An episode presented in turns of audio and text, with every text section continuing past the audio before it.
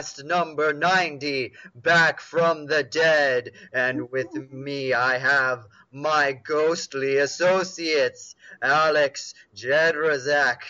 Jeff Nemeth, Shannon Hoover, newcomer Stefano, Anna Bernarski, and Nathaniel Hoover. Everyone, introduce yourselves.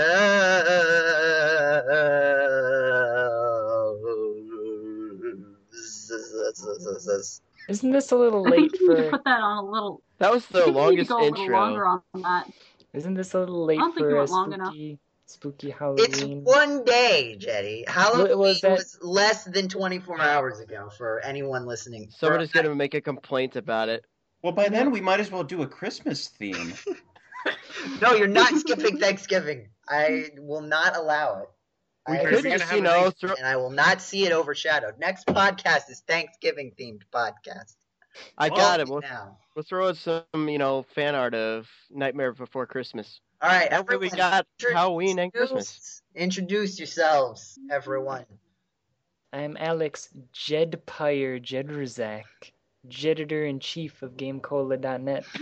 I guess I will go next. Um, I'm Jeff. I play games, I write about games, and occasionally I make games. And I work at a GameStop. Yay! That's very spooky. Yeah, Jeff's not It a very spooky name. I should change it I'm to Shannon Boover, and I'm a staff writer for Game Cola and an occasional podcaster. I'm Stefano Who? Wostiokasta Histig, and uh, I'm the newcomer. Bless you. I'm Nathaniel Who Pumpkin Ver, and I'm not very good at Halloween. And I'm Anna Bernarski. I am master of all things spooky. I completely forgot we were supposed to introduce ourselves with spooky names. I mean, I didn't. I just intro self, intro, intro to my deuce. Um, introduced myself with a spooky voice. Um, you know, I could have said something like Jed Dracula or like Dracula. Cause see, like Jedpire, then like Draculac.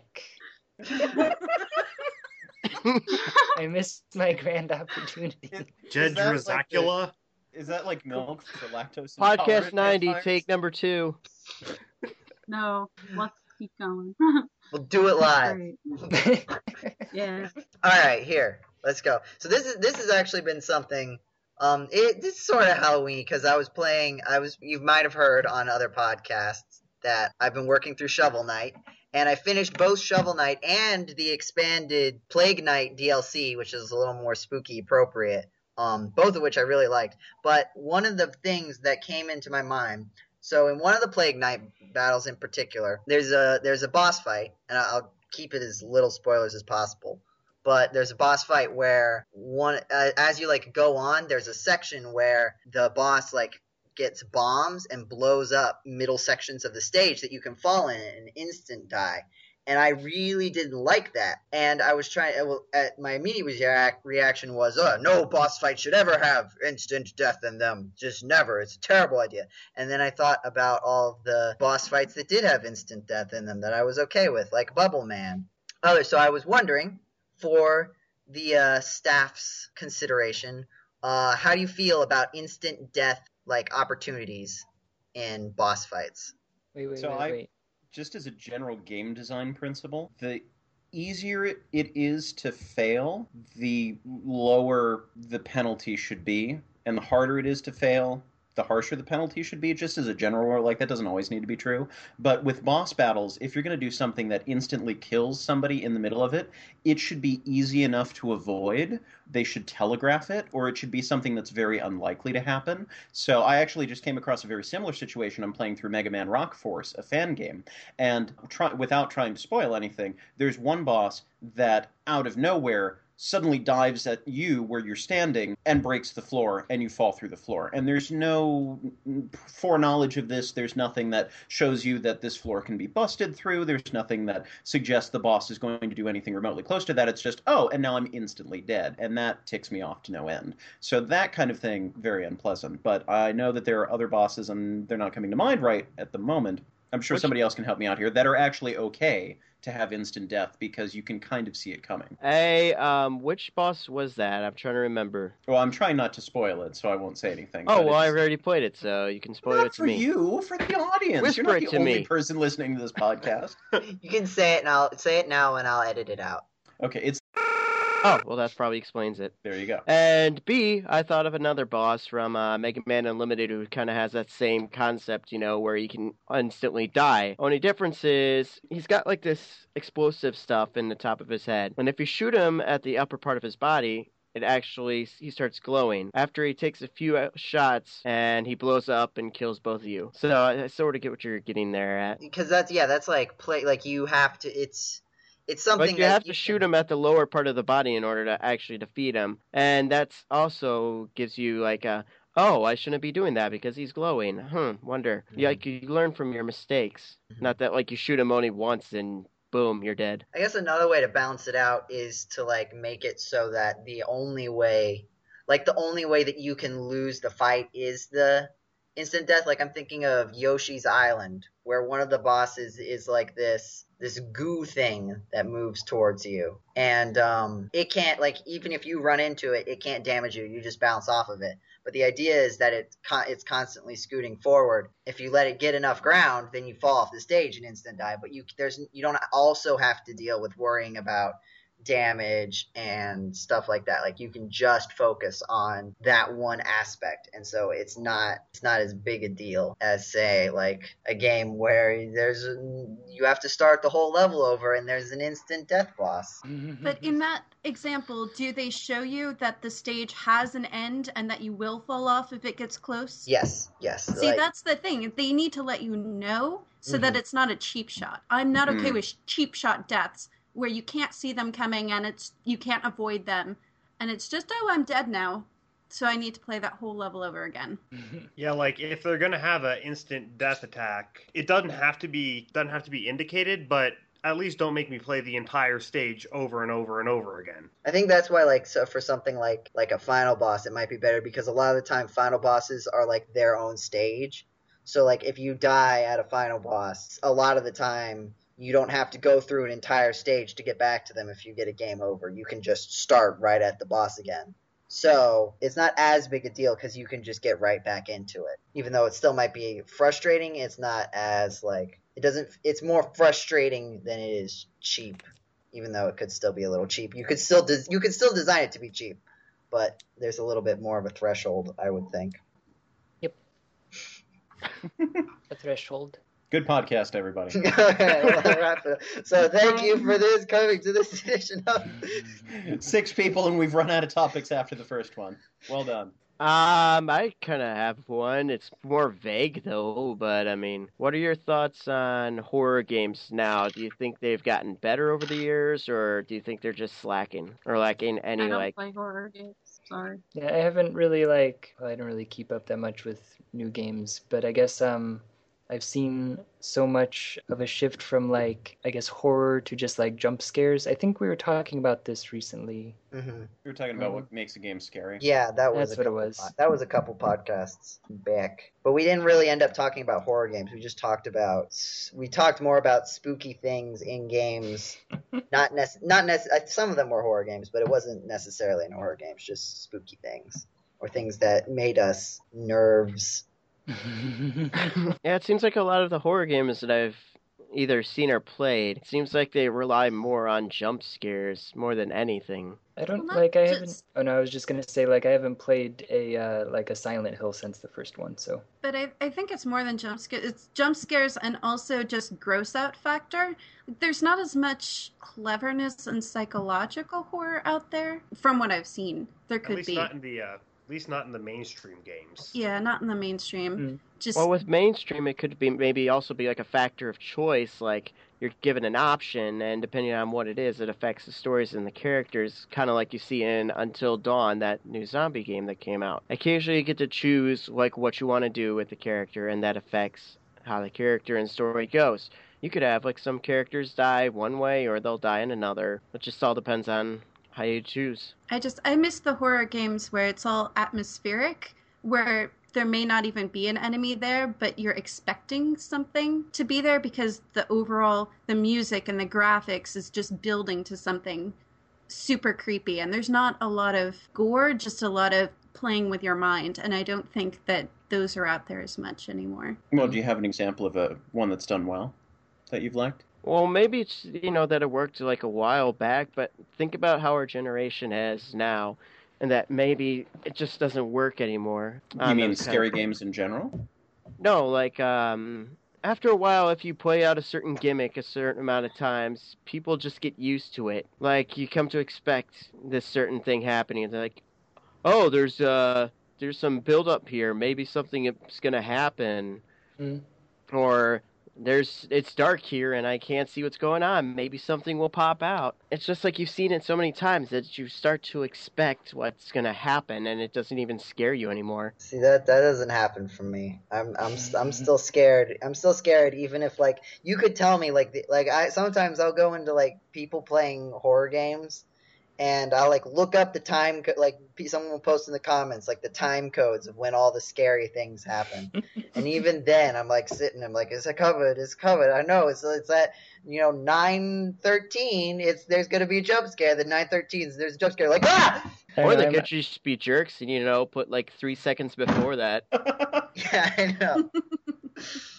but but I mean, it's like to me, it's like even that, like those things that you mentioned, like oh, there's a dark spot, maybe there's going to be something scary there. That's part of it. Like that is, is there going to be something scary this time? Like I'm thinking of PT, uh, which stands for Playable Teaser, but it was like sort of a Silent Hill. It was made by the people who made Silent Hill. Uh, and it, but like going through it, I didn't play it. I watched people play it because I am a pansy.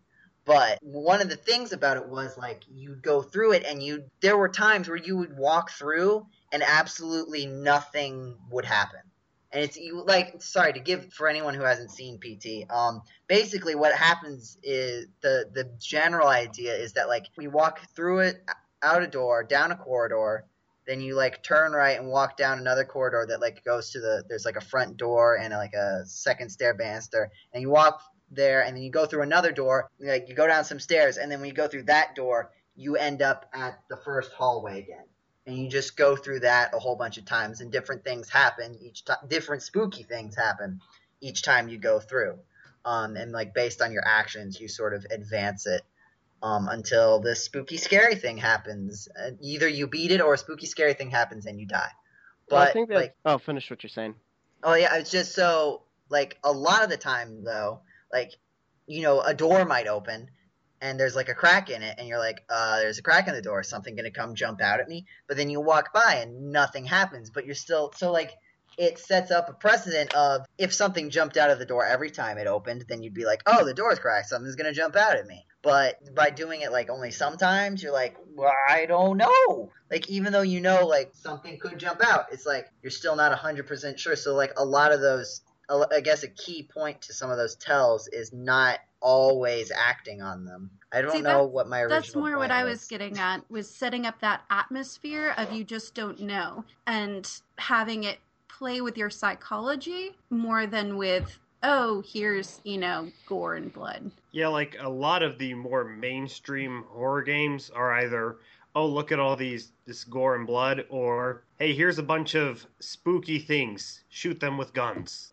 But I mean, is that the case? Because uh, speaking as someone who doesn't actually play any of them and only sort of hears about them, it seems to me like the ones that are more popular tend to be the ones that, as far as I'm aware, kind of gravitate towards more of those. Like, and your actual however much you like these games may vary, but the ones that I've seen that seem to have been popular are the Amnesia series. PT was popular when it came out. Five Nights at Freddy's. Uh, there was one more. What was the other one? That might be all that I can remember right now. But those were those were ones that were very popular, and they didn't seem very. I mean, I, there might have been some bloody stuff in there, but a lot of it was like, like I'm pretty sure in Amnesia you don't shoot people with guns, so maybe there's a lot of horror games coming out, but I feel like the ones that get popular are the ones that sort of avoid going. Up. This is blood and guts, so therefore scary. Well, I just think of like the Resident Evil games. And yes, there is some psychological and there is some jump scaring, but a lot of the time it's just shoot a bunch of zombies. Hey, look, more zombies. Shoot some zombies. That's what I was referring to. It's like the uh, earlier Resident Evil games. It's more about like here's the zombies, then you only have a limited amount of ammo, and then it's like, what's gonna happen next? Is there gonna be a zombie? I sure hope not, because I'm almost dead and I have like one bullet left. And in the newer ones, it's just shoot a bunch of zombies. Is uh, not to be a contrarian about something I know nothing about, which is what I seem to be doing right now. But um, You're wrong. no, but like to me, I mean, it, yeah, like yes, it's frustrating. I, because like those are good horror game series that sort of have become not horror games anymore. They've become. It sounds like what has happened is they become more like action oriented games. But I guess there's like it's to me like it's there's still good horror games these days they're just not in the same series that they used to be. And a lot of the good horror series that used to be good horror series have moved away to become more action oriented to sort of appeal to a broader audience. Maybe is that is that an okay thing to say when I know nothing about this topic? I don't know why I keep talking. Mm-hmm. I think that is a good statement to make. Yeah, I think they've started blending a little bit with the first person shooter genre and kind of just become generic actiony warfare style games. So I think that's a pretty fair assessment. What about the Walking Dead game? Has anybody played that one? The adventure game? I know that at least one or two people on staff have, but maybe not accounted for here. Well, I think it's like Paul Franzen and, and I was gonna say, yeah, that sounds like a very. I think Diana's doing a playthrough of that. Yeah, again uh, my my impression again is I keep talking about things I know nothing know very little about, but my impression of those games is that they're less they would be less horror and more thriller if that makes sense. There's lots of moments of really big suspense, but it's not like as scary. Like I, the the distinction between horror and thrill in general, I think, is a very subtle one but I think that's what it would be more characterized as. I'm not sure though. Well, I think even the names of the genres themselves kind of give it away. Thrillers are to thrill of that exhilaration of wow, I can't believe all this is going on. This is such a rush. And horror is I'm horrified at what's going on here. I'm recoiling and repulsing. So I think probably just you know if we're going to talk about it in, in motion terms, thrillers are ones that you lean into, and horror games are ones that you lean away from. Yeah, and it seems like the the Walking Dead ones are ones mm-hmm. where it's a very much a lean into kind of thing, where you're like, I really care about this, and I'm invested, and I want to make the best outcome, and I'm worried that that's not going to happen because of I make the wrong decision. Again, though, I haven't ever played the games, so take my podcast listeners take my opinions with a grain of salt. yeah, then you'll get salty opinions. Joseph Martin's Salted Opinions. Now, in Well, it's possible size. that there are good horror games out there and we just don't know about them yet or haven't played them yet. So people should leave our comments on this podcast telling us what horror games we should check out that we didn't know about. Ooh. I thought we were the masters of non-mainstream gaming. right. That's why we don't know which horror games are popular. Oh. Perfect. Oh, um, actually, Actually, Jetty has an actually. indeed I do. A wild actually. Jetty said, actually, it must be a podcast topic. Wait, what was it? The secret word? The secret slime word is. I was thinking, I was going more along with a, a pup named Scooby Doo, where like a regular line was, Velma said Jinkies, it must be a clue. Oh. No, I was thinking of um, the secret word on Pee Wee Herman's Playhouse. Oh, Oh, yeah, that's God. another good way to go. uh, Actually is a pretty boring secret word, though. The secret word is actually. Uh, okay, okay. Anyway, Thank you. so we have. No, we don't. Sorry, um, I, I was gonna say two, but the thing is, is that this other one has been around. Oh no, I guess it's not been that long. It's been around since like July. We have fan mail. Oh, fam. Fan Sorry, mail. yes. All all that suspense. Was it a thriller? Was it um, I hope it's not Romantic comedy. horror. romantic comedy? Is that what you said? I might have. So here's the thing. Number one, has anyone here played Zero Escape? well, there's the comedy. Because okay, like this this one's been sitting here since like July. There was a Of what, question. year 12? I don't know if they say Is Zero it- Escape not, is Zero Escape nine nine nine or a ten ten ten? Well, Zero Escape 10, 10, 10. technically is the series. Uh, Uh, for those of you not in the loop, we've had a, a perpetual in prog- perpetually in progress playthrough of the second Zero Escape Virtue's Last Reward going on the Game Cola YouTube channel gc.net, and we did a full playthrough of the original game 999, nine person, nine doors, nine numbers I too many nine- to remember. I think it's nine hours, nine persons, nine doors. Yeah, that sounds something like it. It's been a while since So- I played it. So yes, there's been this one, and they because hold on, the first line is Zero Escape Three was announced today. You guys are so bad at this. You get fan mail? Oh. So okay, we also have an email from No Lynch, which we can actually read on this podcast. okay. It's safe for work. It might be. Well, you said like that we can actually read on this oh, podcast, oh. and well, the other ones that we can't. That's where the romantic part of the romantic comedy comes in. I realized. So speaking of romance, did anyone see the recent "Be Careful What You Search For"? Yes. Yes. Mhm. I don't remember which thing No. you're referring to though. Like which which panel? Now I have to look. I want to see if Talking I can. about number seventy-seven. Yes. Right, right, yeah. But I mean, like which panel? Oh, Miles, what a surprise seeing you here! She said, cracking her whip. Uh, I remember that one. I didn't read all of that, but now I feel like I should have. I guess I just realized, like, after posting it, that like it was supposed to be Edgeworth kissing Franziska fan fiction, and that did not specifically happen. Got other priorities. It's okay. Terrence just kind of started going, and that's where it ended up. So I like how you Terrence, hand wrote it, like or mouse wrote it too. Like it's not text. Like Terrence, did every single letter. well, Terrence. Done that before. There was another one that was like Carmen Sandiego something fan fiction. Like I don't remember, but yes, uh, I, I mean Terrence. Terrence did it. I was going to correct you. Thank you. Yes, surprise. So we have fan mail from No Lynch. Yes. Do we wanna? Do we wanna read? Yeah, let's give it a read. Okay. So, so I heard you like emails with a Z. I don't know where you heard that. We haven't read one in- since July, apparently. Hey, guess what? It's Think me about- again. Oh. Hi. Hi. Anna. No Lynch, self-proclaimed oh, self-proclaimed friend of the cola and site-proclaimed Game Cola superfan. Who Writing said another- that? The site did. The Did site- you proclaim it? The site itself, Is it on the wiki? Game Sentience. I think it may be actually. I think we actually. I think. I think we do at some point on the wiki say Game Cola superfan No Lynch.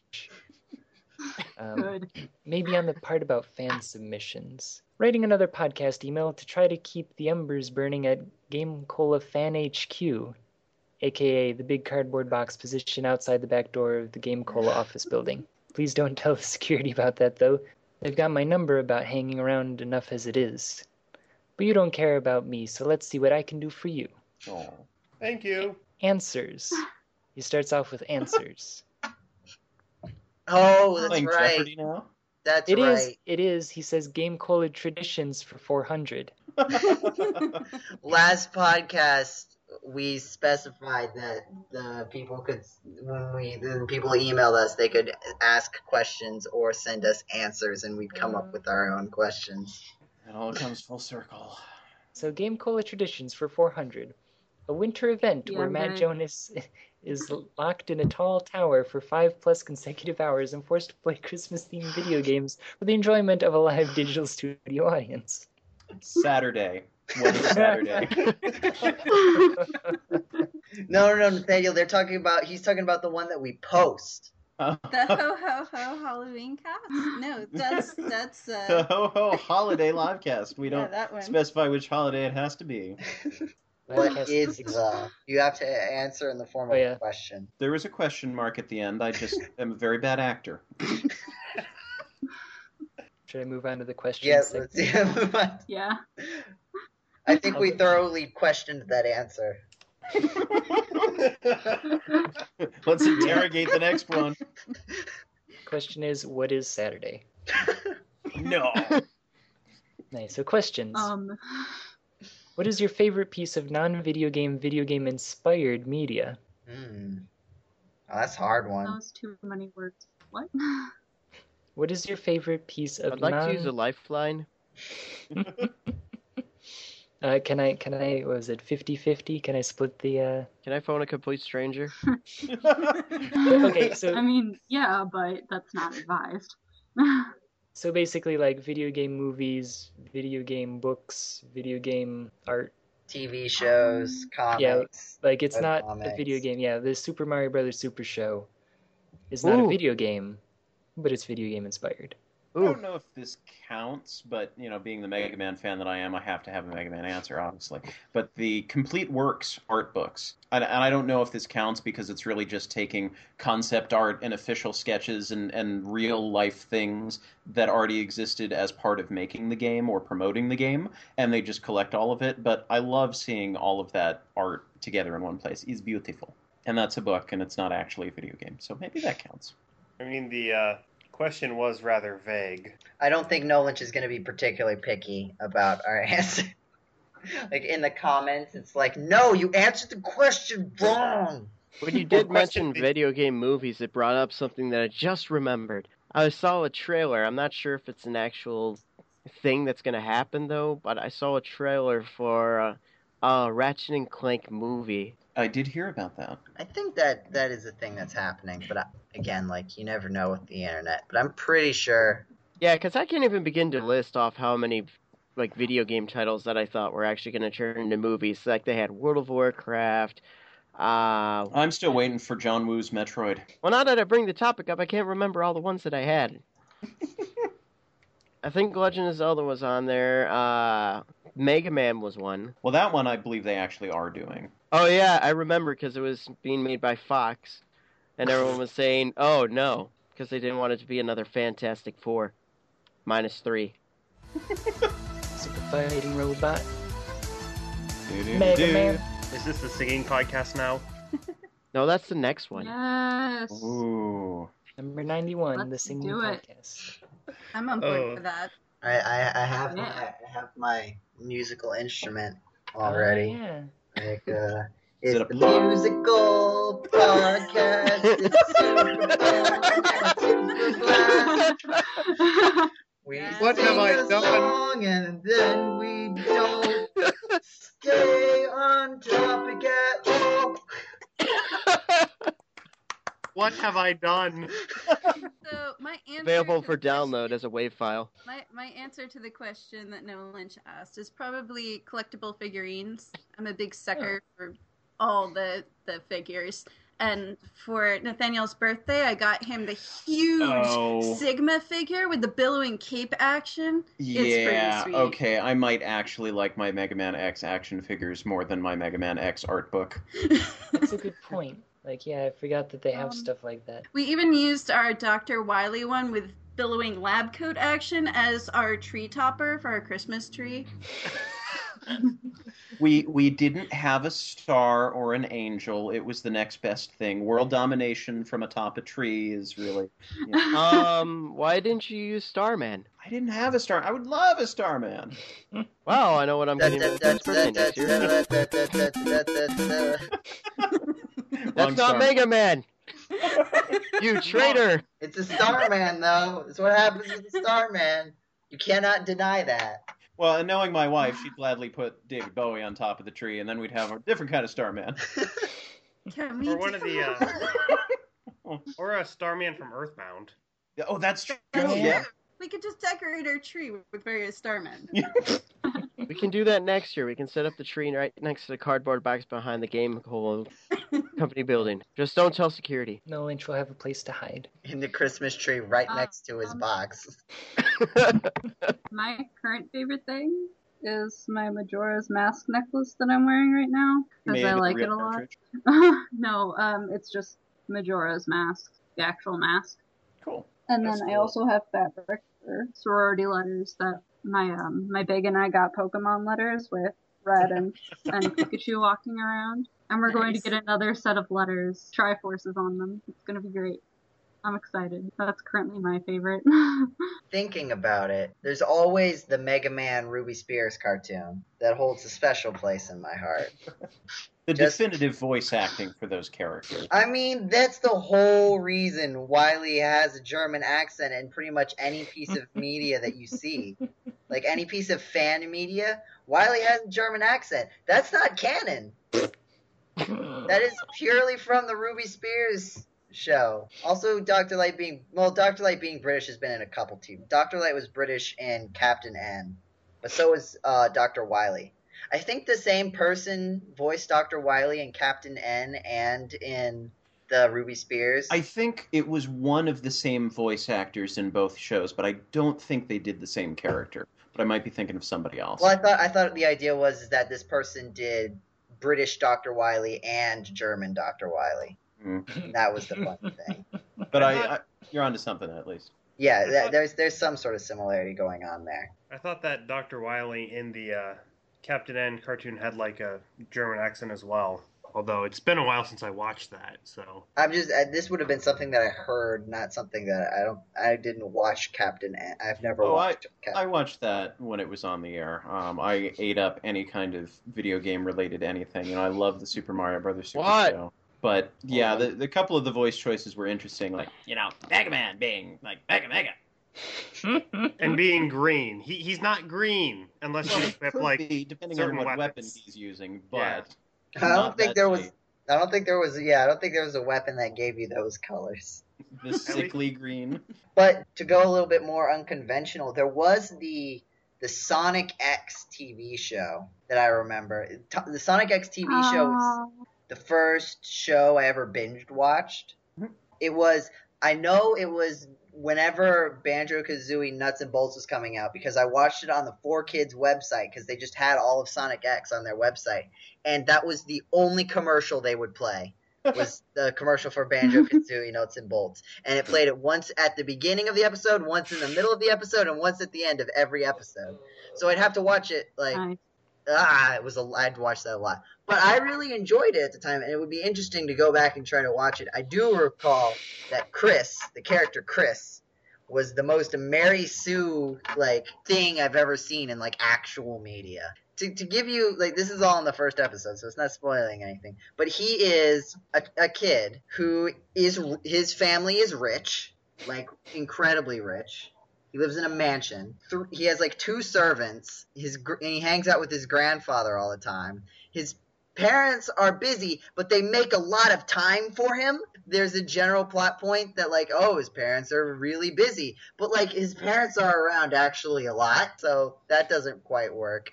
And he's like best friends with Sonic the Hedgehog, and this kid still finds ways to complain about like everything in every episode. it's like, come on, man. And then there's an, this is this is a, little bit of spoiler territory, but it's Sonic X, so like I mean it's not that big, but there's like a part where like because like the, in the in the this is in the first episode, but Sonic accidentally gets teleported into the real world, quote unquote, and that's like the whole setup of the show.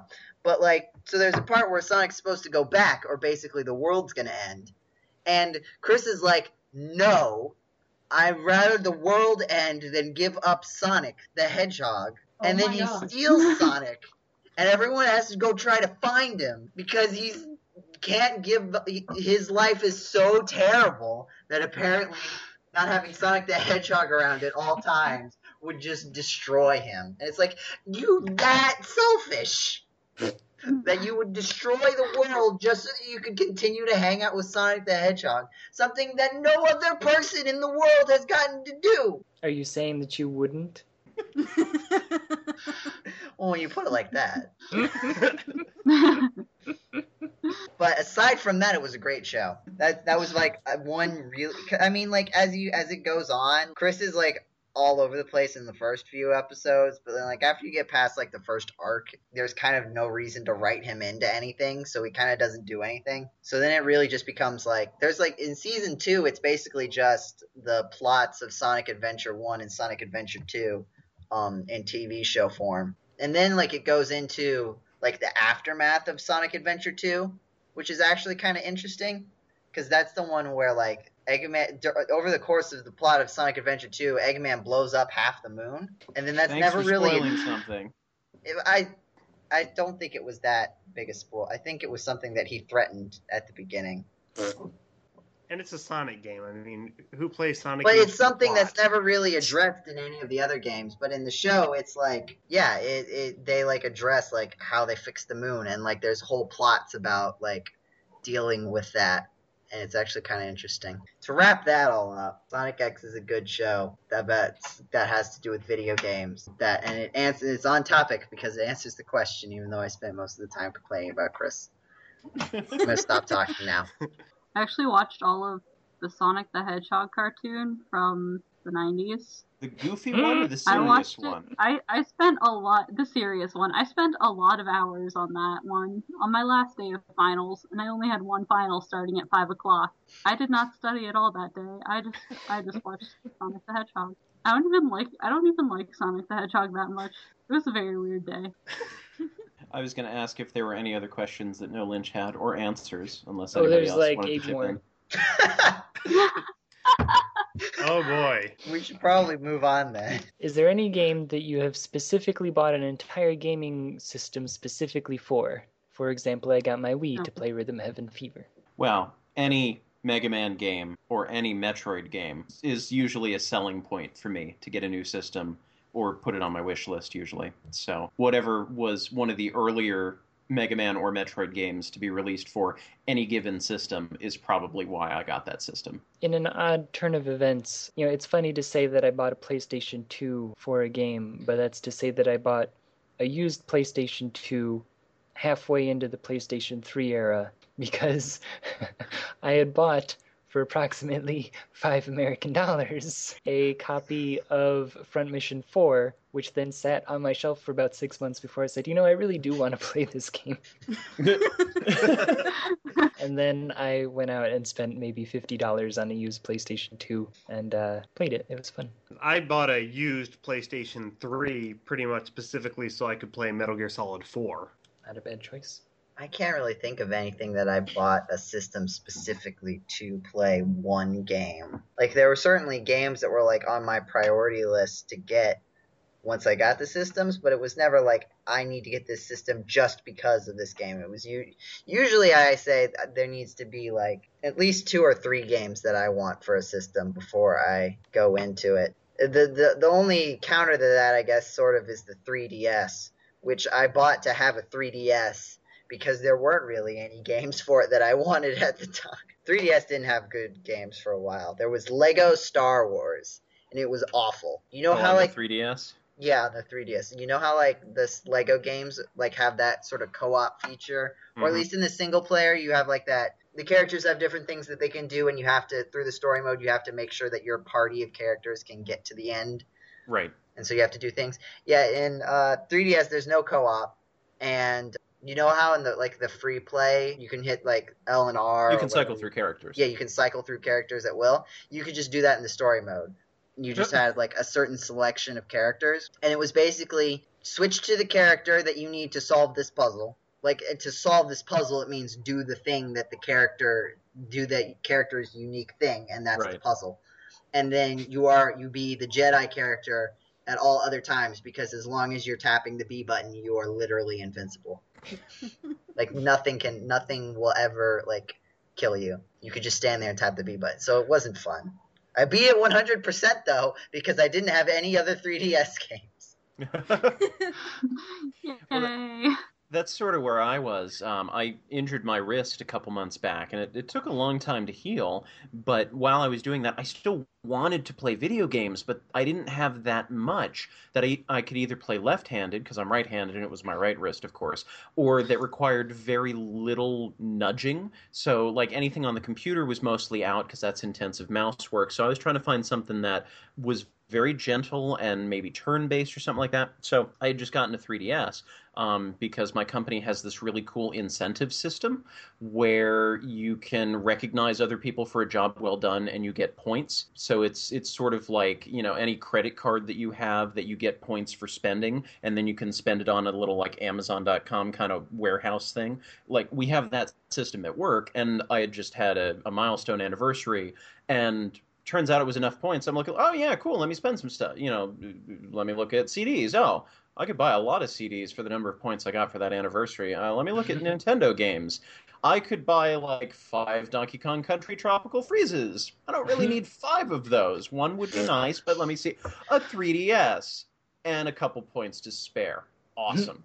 So I got myself a new 3DS just because I could with the anticipation of eventually someday probably finding a game that I'd want to play for it. And I had uh, what was it? Nintendo. I want to say Nintendo Power. That's not not it. The Nintendo points. The uh, oh Club Nintendo that I had only just like a couple months prior discovered. Oh wait, this is a thing you can do. You can get free stuff just for doing what you normally do, buying games. And then they said, oh by the way, we're closing this wonderful magical paradise that you've just found. so I quickly spent all of my uh, Wii or whatever the Nintendo points, just blew it all on 3DS stuff. So I got myself Radar Mission and Twinbee. Now, if you've seen the Q and A cola that we had recently about a game mechanic that utterly ruins a game, you know what I think about Twinbee.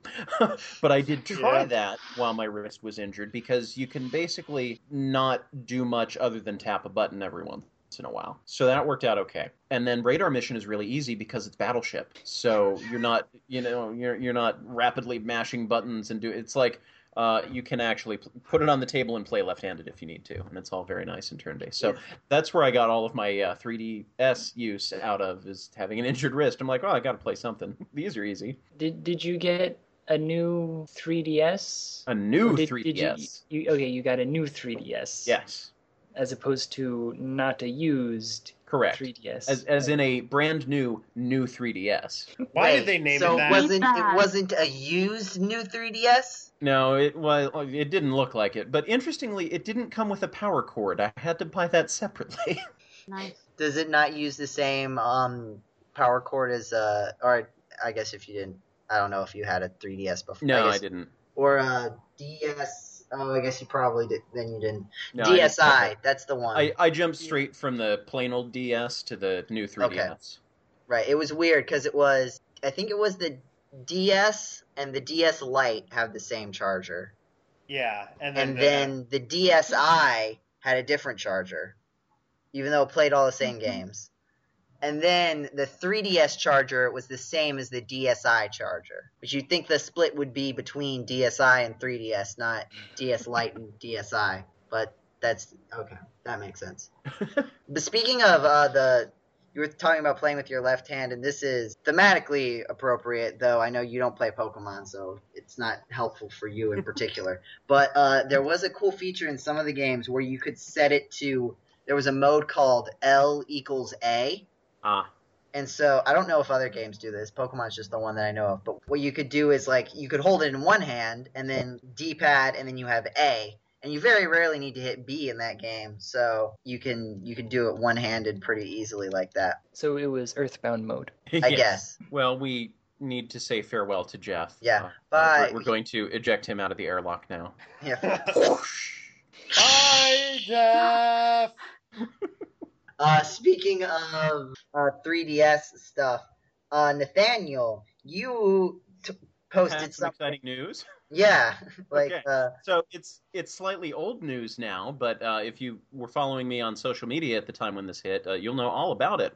So Capcom has a blog, Capcom being the people who make Mega Man, and this year they came out with the Mega Man Legacy Collection, and I did a live stream about, and I wrote about it for Game Cola and have been talking about it here and there. And then Capcom had a contest on their blog of so you've played the Mega Man Legacy collection. You know that we have challenge stages which are taking bits and pieces of, of, of existing Mega Man games of the first 6 NES games and smashing them together and you just jump from one section to the next. We're challenging you to put together your own challenge stage of between five and ten sections of any of the first six Mega Man games and submit them, and 10 lucky winners will have their challenge stage featured in the 3DS version of the Mega Man Legacy Collection coming out in like January, February, March, somewhere early 2016. So, of course, I entered and I was very excited about this too because the way they had it set up was the the um,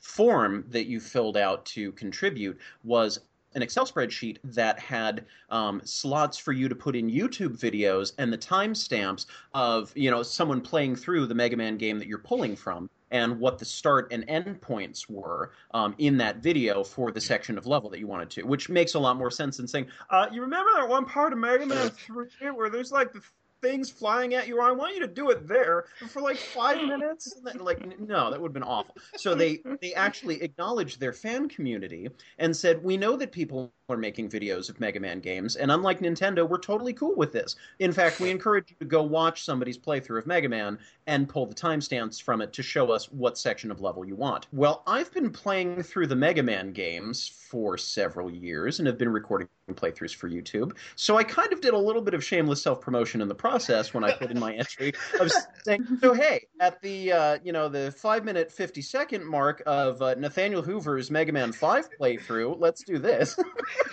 and so uh, I sent it off. Capcom reviewed all of their entries and they and I was looking at the official contest rules, and it was funny because it was like uh, submission deadline is September 26th or something like that, and they said winners will be announced between September 24th and 28th. I'm like, wait, how can you be announcing winners before the contest even closes? And so I check back because I was a little concerned. I'm like, oh, maybe I didn't win.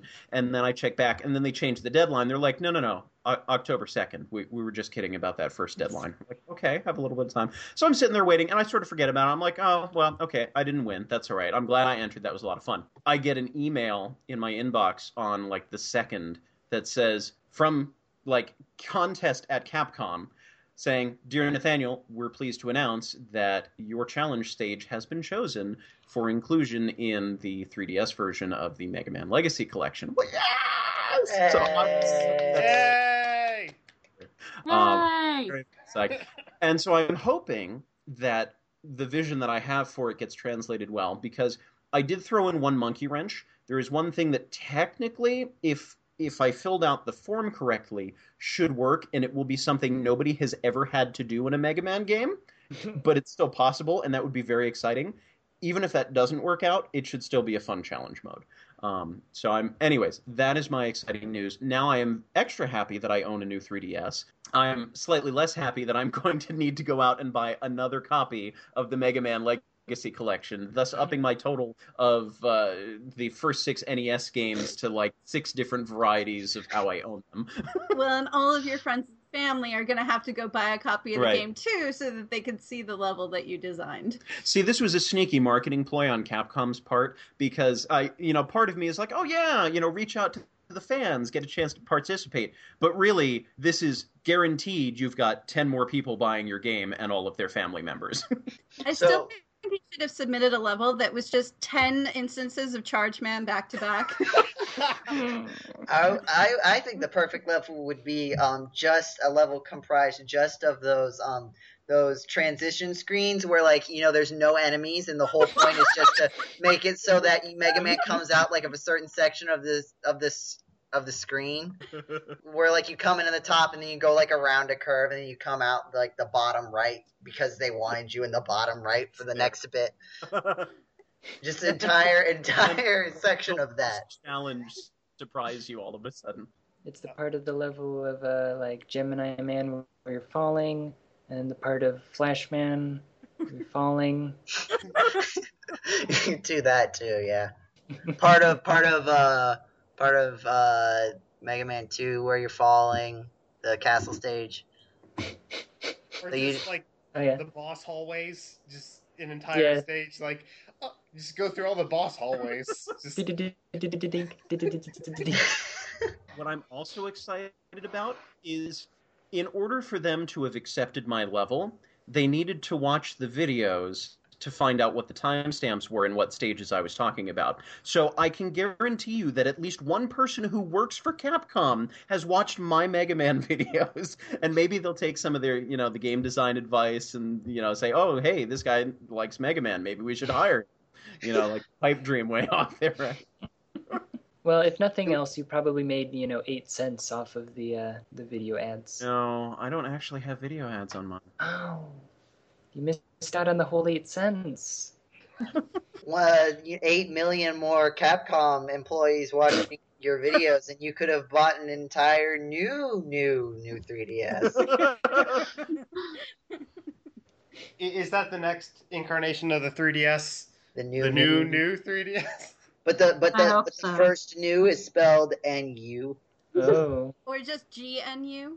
but I am I am very excited, and I'm I'm you know I, every once in a while I'll poke fun at Capcom for something, but I am actually grateful that they are following through with what I see to be reaching out and paying more attention to their fans and trying to rebuild their reputation because over the last several years um, there's been a lot of negative feelings and hostility toward Capcom from Mega Man fans at least for feeling totally abandoned and I feel like now they're really starting to pick things up and starting to look again at the fan community and saying, you know what, we, we do care. Please don't think that we don't care. Um, and I'm I'm hoping that the fan community is gradually warming up to that too. So I'm I'm excited about this and you know where Mega Man and Capcom are going now. So I will say that thumbs up. Yeah. It's, it's a good opportunity for them too, especially because all the hype that was generated by Night, Mighty Number Nine that's kind of dissipating now as things get weird with that. So they they kind of uh, if they, if they're if they're gonna save it, this is the time to do it.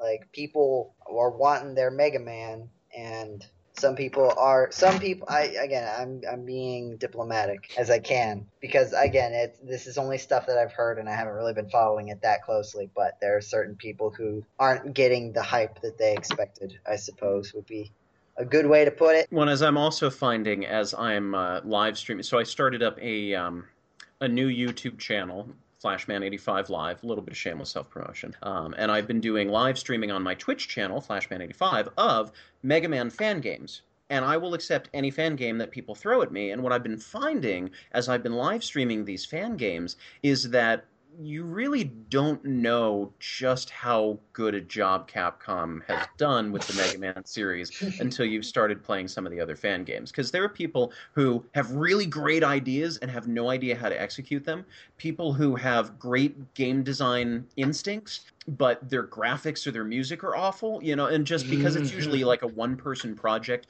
or a very small group of people, you need to be multi talented and you need to just not you need to not only just do stuff at all, you need to do it well for it to even begin to approach the level of quality that even the more mediocre Mega Man games reach. So I'm finding it's it's really really tough for the fan community to fill in for the official company. Is there a is there a fan game that you found that has I guess sticking with like just the classic series, like is there a fan game you found that surpassed like if like you had a list of your favorite Mega Man games that included fan games, would there be a fan game that was above an official Mega Man game?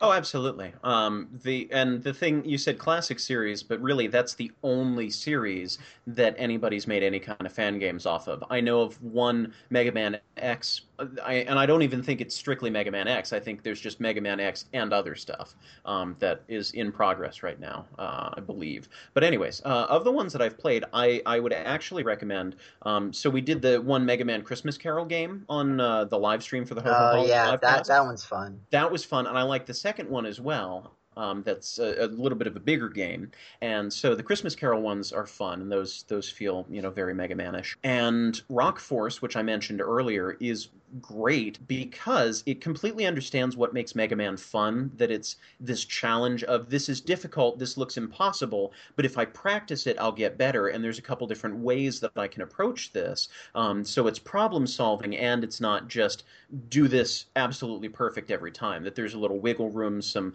uh, opportunity to experiment with things, and lots of replay value. Graphics are good, music's fine, and you can play as Robot Masters from previous games, which is really exciting.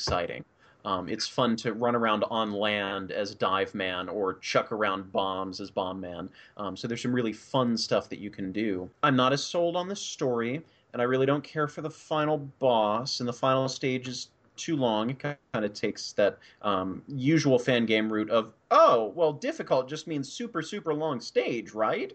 Um, so it, it's got a couple of drawbacks. For the most part, I really like it. It's a very well done fan game that's easily on par with a lot of the most, well, yeah, a lot of the official games. Um, and then one that's currently still in beta, Mega Man 2.5D, is really wonderful, um, and I'm I enjoyed that one as well. Um, what I've played of it, and that one's still in progress. There's like two more stages, and I'm assuming Fortress stages to go. So, anyhow, yes, I have played games that are on par with the good ones. So, what's your favorite item slash concept that was popularized by a video game, like the ocarina in Legend of Zelda or Mega Man's blaster arm? Those are like you listed all the things that I could think of about. Yeah, same. um, let's see, video game items. Carts, Mario Kart, Those are, I don't know if those were popularized by Mario. Uh, rings from Sonic. you, you're really stretching it here, Jenny.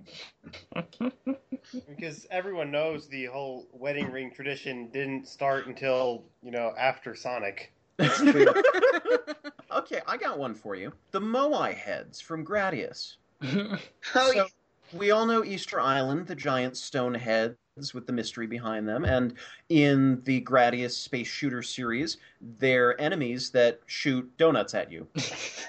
Glowing donuts. When I was a kid, I thought this was the coolest thing.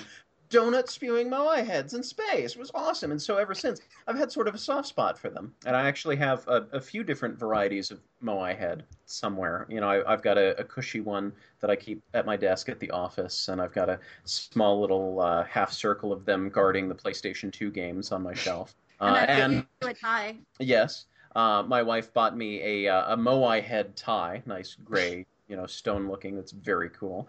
Um, and then she also made one uh, out Oh of. yeah, I made a metalwork one for you. Yep. So there's a couple of them floating around the house. Fortunately, not spitting donuts at me I was every time I walk by. I mean, but if they did spit donuts, I mean, you got like a lifetime supply of free donuts now. Oh, free donuts. We may need to leave the podcast and go get donuts. The ocarina is really the only thing I can think of. Well, Tanuki. That's something that was in no one's vocabulary prior to Mario 3. But is that an item that's become popularized? Well, I don't think that answers the question. the question. Tanuki suit. Well, it says I- item How slash many, shelter. do you, No. how many It's Tanuki a- suits do you see? Because I don't see very many. You should come to my neighborhood sometime.